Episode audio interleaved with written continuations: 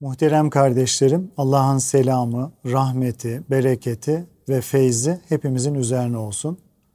Cumanızı tebrik ediyorum.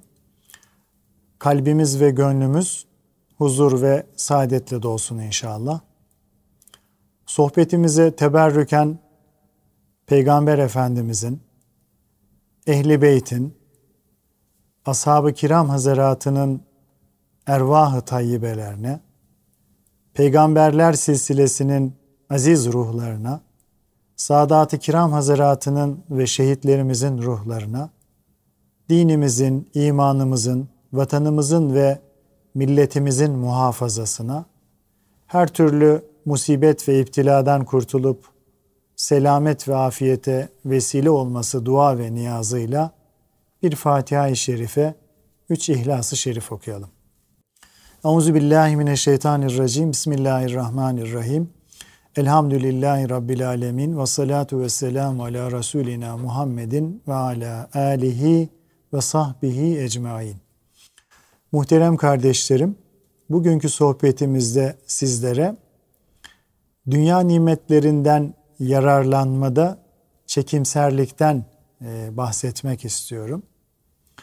Allah Teala Hazretleri helal ve temiz nimetleri insanların istifade etmeleri için yarattığını ve bunları hiçbir kimsenin haram kılamayacağını bildirdiği halde tarihin değişik dönemlerinde bazı Müslümanların dünya ve nimetlerine karşı çekimser davrandıklarını görmekteyiz.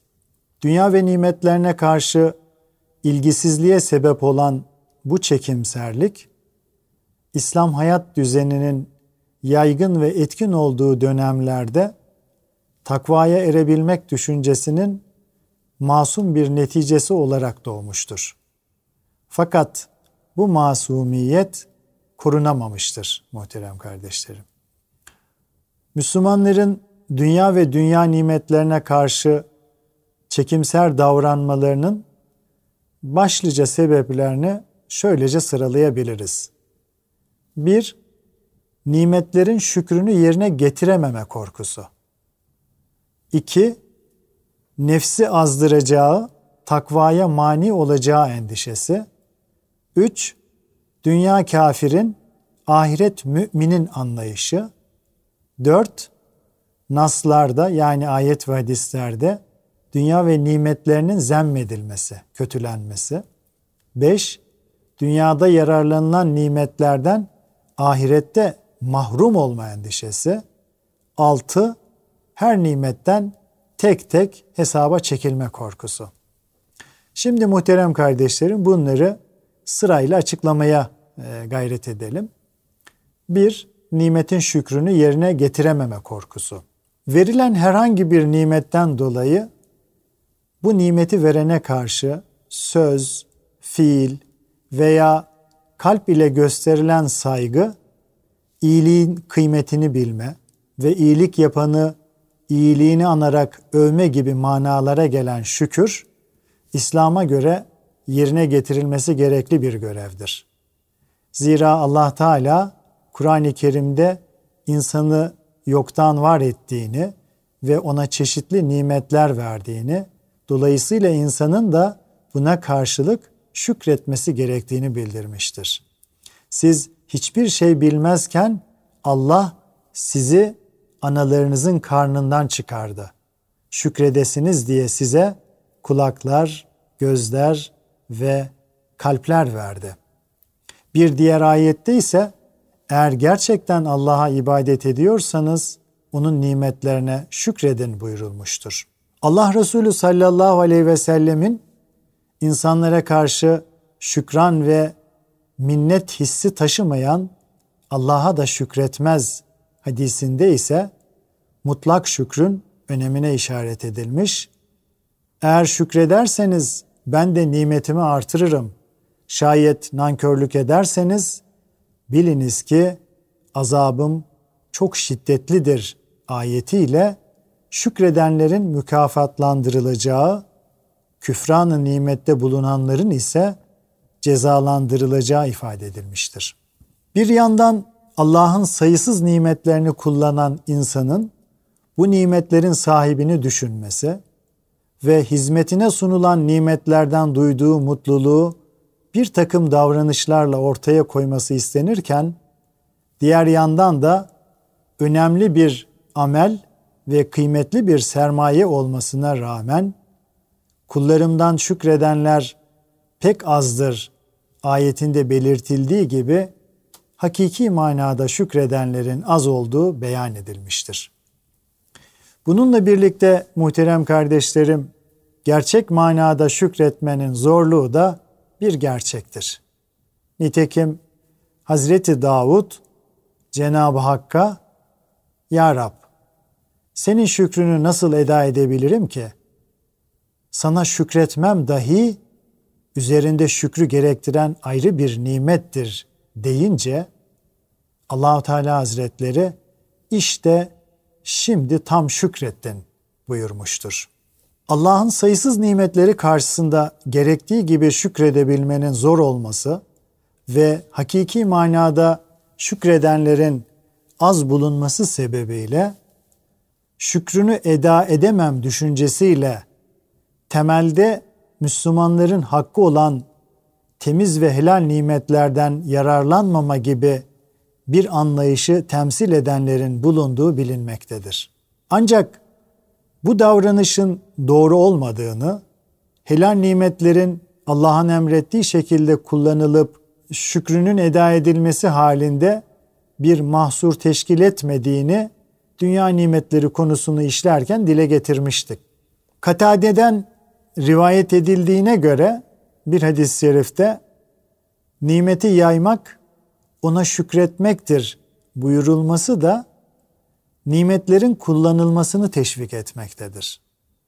Hazreti İbrahim'i o Allah'ın nimetlerine şükrediciydi sözüyle Hazreti Nuh'u da şüphesiz o çok şükreden bir kul idi beyanıyla yüceltip takdir eden Allah Teala kendisine Şekur ismini vermekle bütün nimetlerin asıl kaynağına ulaşma yolunu şükre bağlamıştır.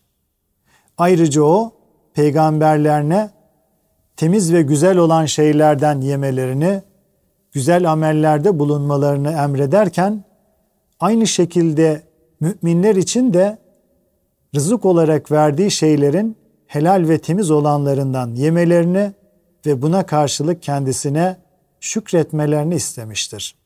Dolayısıyla muhterem kardeşlerim, nimetlere şükredemem endişesi içinde nimetleri kullanmaktan çekinme yerine nimetlere şükrederek nimetlerin asıl kaynağına ulaşmak gerekmektedir. Hazreti Peygamber sallallahu aleyhi ve sellemin şüphesiz Allah Teala Hazretleri helal olarak yediği şeylere hamd eden ya da içtiği şeylere hamd eden kulundan razı olmuştur buyurması ve başka bir hadislerinde ister küçük ister büyük olsun Allah'ın verdiği nimete karşılık elhamdülillah diyen bir kula Allah Teala'nın daha fazla ikram edeceğini bildirmesi, Ömer bin Abdülaziz'in nimetin hatırlanmasının şükür yerine geleceğini söylemesi, Ebu Kılabe'nin Allah nimetlerini size bolca vermiştir.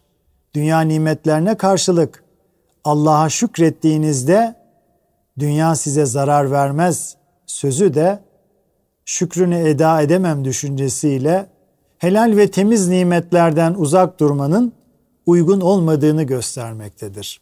Bir de nimete şükrün kendi cinsinden olacağı göz önünde bulundurulduğunda nimetin kullanılıp şükrünün yerine getirilmesinin daha doğru ve önemli olduğu, bunda ferdin ve toplumun menfaatinin daha fazla bulunduğu açıkça görülecektir muhterem kardeşlerim. Zira böyle yapıldığında eldeki nimetten başkaları da istifade etmiş olacaktır. Şükrün dille olan kısmını oluşturan elhamdülillah, şükürler olsun sözleri birer tesbih olmaktan öte bir anlam taşımaz. Bu dualarla şükür tamamlanmış olmaz. Üç kap yemek yedikten sonra kahvesini beklerken elhamdülillah diyerek koltuğuna yaslanan, iki kapı ötede aç geceleyen komşusundan haberi olmayan Müslüman, güzel bir yemek duası yapmış olsa da yine gerçekten şükretmiş sayılmaz. Böylesi kişiler için şükür, üç kap yemeğin en az bir kabını muhtaç olan komşusuna vermektir.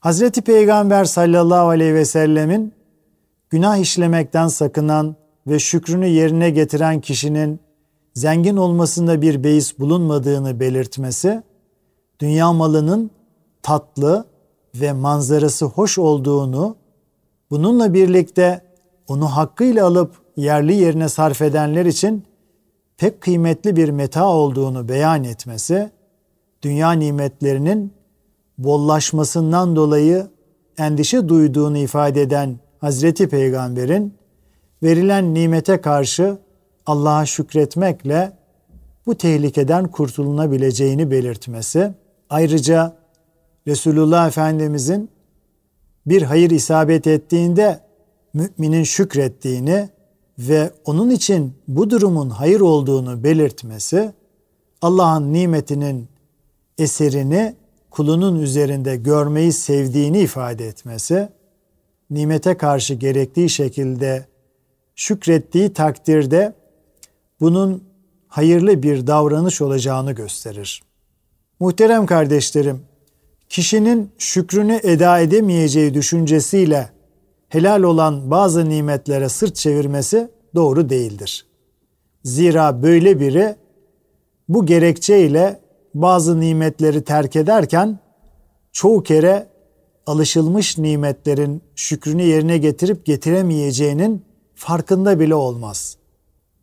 Her nefesimiz için ayrı bir şükür borcumuz bulunduğu halde yediğimiz güzel bir yemek sonrasında elhamdülillah deriz de her gün binlerce defa aldığımız nefesin şükrünü hatırımıza bile getirmeyiz. Şu olay bu hakikati daha net bir şekilde ortaya koymaktadır.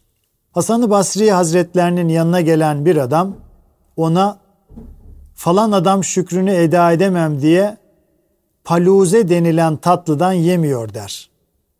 Hasan-ı Basri Hazretleri o kişinin soğuk su içip içmediğini sorar. Adam evet içiyor diye cevap verince Hasan-ı Basri o halde o adam cahilin birisidir. Çünkü Allah'ın ona bahşettiği soğuk su nimetinin paluzeden daha kıymetli olduğunu bilmiyor der. Netice itibarıyla şükrünü eda edemem endişesiyle nimetlerden uzak durmak her şeyden önce İslam esaslarına daha sonra da toplumun yararlarına aykırı düşmektedir. Hele bu düşüncenin mal kazanmamaya, çalışmamaya gerekçe yapılması hiçbir zaman İslam'ın ölçülerine uygun düşmez muhterem kardeşlerim.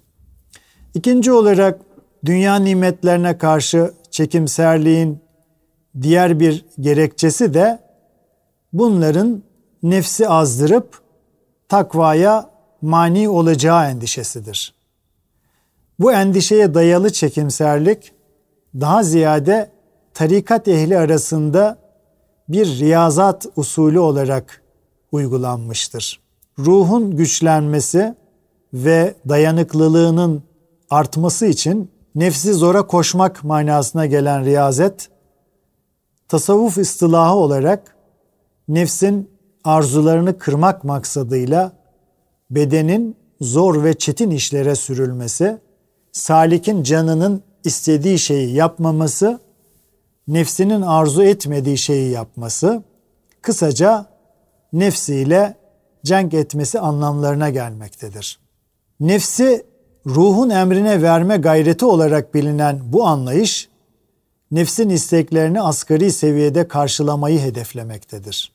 Ragıp el-İsfahani, insanoğlunun biri akli, diğeri şehevi olmak üzere iki kuvvetin tesiri altında bulunduğunu, şehevi kuvvetin tesiriyle beslenme, cinsi arzu, başkasına karşı üstün görünme ve diğer geçici zevklere düşkün olma gibi hayvani lezzetlerin elde edildiğine işaret etmiştir. Akli kuvvetin tesiriyle de öğrenme, güzel ve faydalı işler yapma gibi netice itibarıyla övgüye layık işlerin başarıldığına dikkat çekmiştir. Bu iki duruma biz insana hayır ve şer yolları olmak üzere iki yol gösterdik ayetini delil getirmiştir.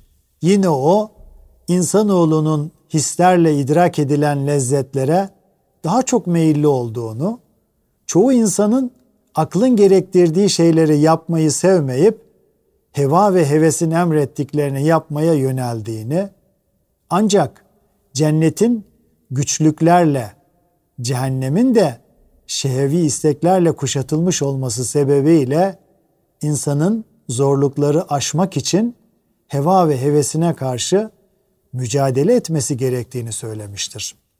Ayrıca insanın medeni lezzetlere ancak akli selimin şer-i şeriften yararlanmak suretiyle tayin ettiği sınırlar çerçevesinde yer vermesi gerektiğini, aksi halde insanın bedeni isteklerine, şehevi arzularına aşırı meyil gösterip heva ve hevesinin kölesi olacağını ifade etmiştir.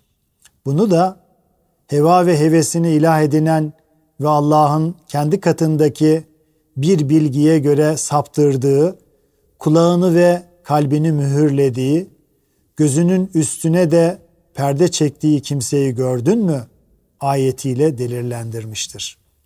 Muhterem kardeşlerim, Kur'an-ı Kerim dalaletin asıl sebebinin heva olduğunu, hevaya uyanların ise sapıklık içinde bulunduğunu bildirmektedir. Nitekim Kur'an-ı Kerim'de Resulullah'ın inkarcılara ben Allah'tan ayrı olarak çağırdıklarınıza ibadet etmekten men olundum. Ben sizin hevanıza uymam. Uyacak olursam dalalete düşerim ve hidayete erenlerden olmam demesi emredilmiştir. Her isteğine kolaylıkla ulaşan ve arzuladığı her şeyi gerçekleştirebilen nefsin azgınlık olarak telakki edilebilecek bazı isteklerde bulunması tabiidir. Bu sebeple de nefis terbiyesi ve tezkiyesinde mahrumiyetlerin ve açlığın önemi ve etkisi büyüktür. Resul-i Ekrem sallallahu aleyhi ve sellemin evlenmeye güç yetiremeyen gençlere oruç tutmalarını tavsiye etmesi bu hikmete dayalı olmalıdır. Nefis tezkiyesinde mahrumiyetlerin ve açlığın önemi büyük olmakla birlikte bunda aşırıya kaçmak ve nefsin helal olan isteklerini karşılamamak da aynı derecede tehlikelidir.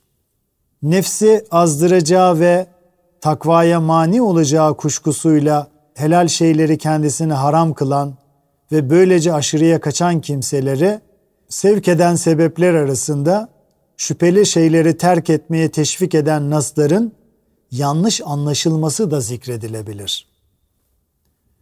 Hazreti Peygamber sallallahu aleyhi ve sellemin kul sakıncalı şeylere girme endişesiyle bir kısım sakıncası olmayan şeyleri de terk etmedikçe gerçek takvaya ulaşamaz hadisi ve Ebu Derda'nın Allah'tan korkmanın tamam olabilmesi ancak zerre kadar bile olsa kuşku duyulan şeylerden uzaklaşmakla mümkündür ifadesi bu tür nasların en başta gelenlerindendir.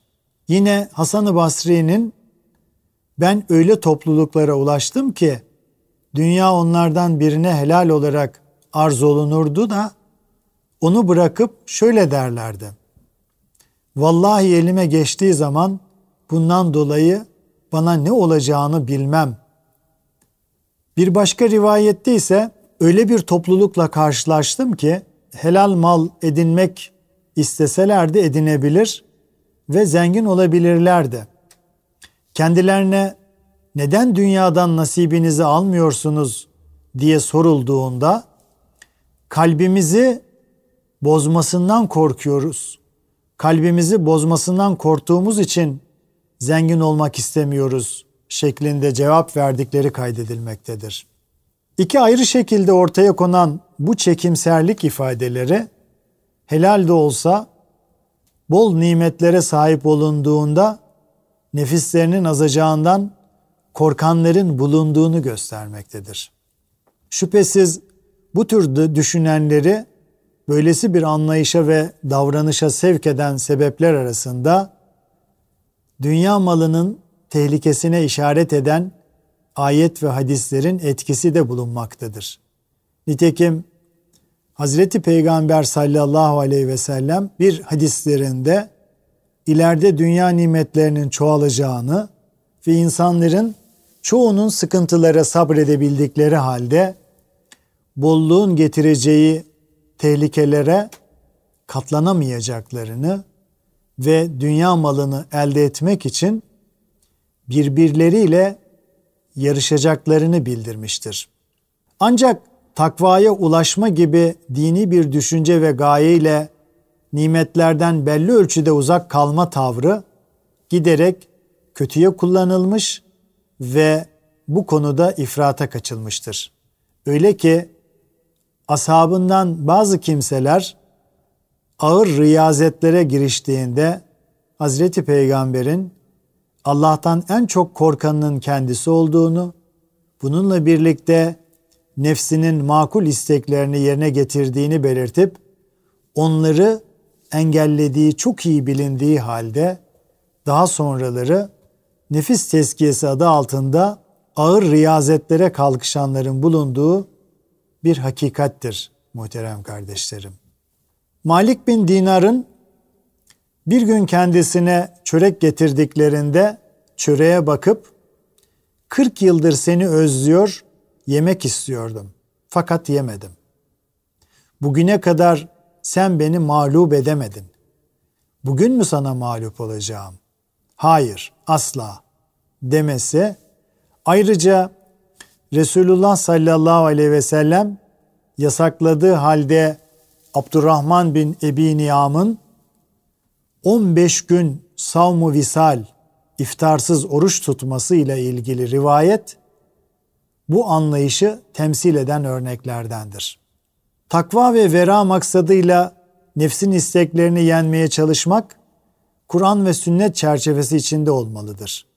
İslam'ın öngörmediği ve benimsemediği biçimde bir kulluk anlayışıyla takva ve vera sahibi olunamaz.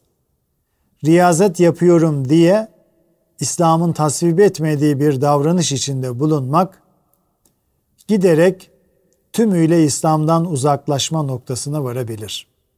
İslam'a göre öncelikle haramların, sonra şüpheli ve faydasız şeylerin terk edilmesi gereklidir. Dolayısıyla uygunsuz, yakışıksız ve gereksiz şeylerden sakınmak, haram ve yasaklara karşı titiz davranmak, halk tabiriyle tetikte olmak veya yasaklara düşme endişesiyle bütün şüpheli şeylerden kaçınmak manalarına hamd edilen vera, şüphe vereni bırak, şüphe vermeyene bak. Helal bellidir, haram bellidir. Gereksizi terk etmek kişinin kamil Müslüman olmasındandır. Düsturlarına uygun olan veradır. Kur'an-ı Kerim'in birçok yerinde dünyaya aşırı düşkünlük gösteren insanlar e, eleştirilmiş. Ahireti göz ardı ederek sadece dünyevi zevklere dalanların ahiretteki nimetlerden yoksun kalacağı bildirilmiştir. Bunun yanı sıra aşırıya kaçmaksızın meşru sınırlar içinde dünya nimetlerinden yararlanmanın insani bir özellik olduğu vurgulanarak Allah'ın helal kıldığı şeyleri nefsi terbiye etmek adına kimsenin haram kılamayacağı da haber verilmiştir. Ayrıca insanın madde ve ruhtan yaratıldığını bildiren İslam, dünya nimetlerinden istifade etmeyi kötü görmediği gibi israfa kaçmamak şartıyla bunu teşvik de etmiştir. Ferdi planda düşünüldüğü ve tüketim safhasında uygulandığı takdirde hoşgörü hudutları içinde kalmaya layık olan nefsimi azdırır, takvaya mani olur endişeleri topluma tavsiye edilir ve toplumca uygulanmaya konulursa genel bir felaketin başlangıcı olur ve İslam'dan müsamaha görmez. Dolayısıyla İslam'ın yasakladığı şeylerden kaçınır gibi müsaade ettiği şeylerden nefsi tamamen mahrum etmek şuurlu bir takva hareketi sayılamaz. Zira helal olmak şartıyla bütün dünya nimetlerinden yararlanmak hakkı herkesten evvel Müslümanlarındır. Cenab-ı Hak sohbetimizi kabul etsin. Kalın sağlıcakla muhterem kardeşlerim.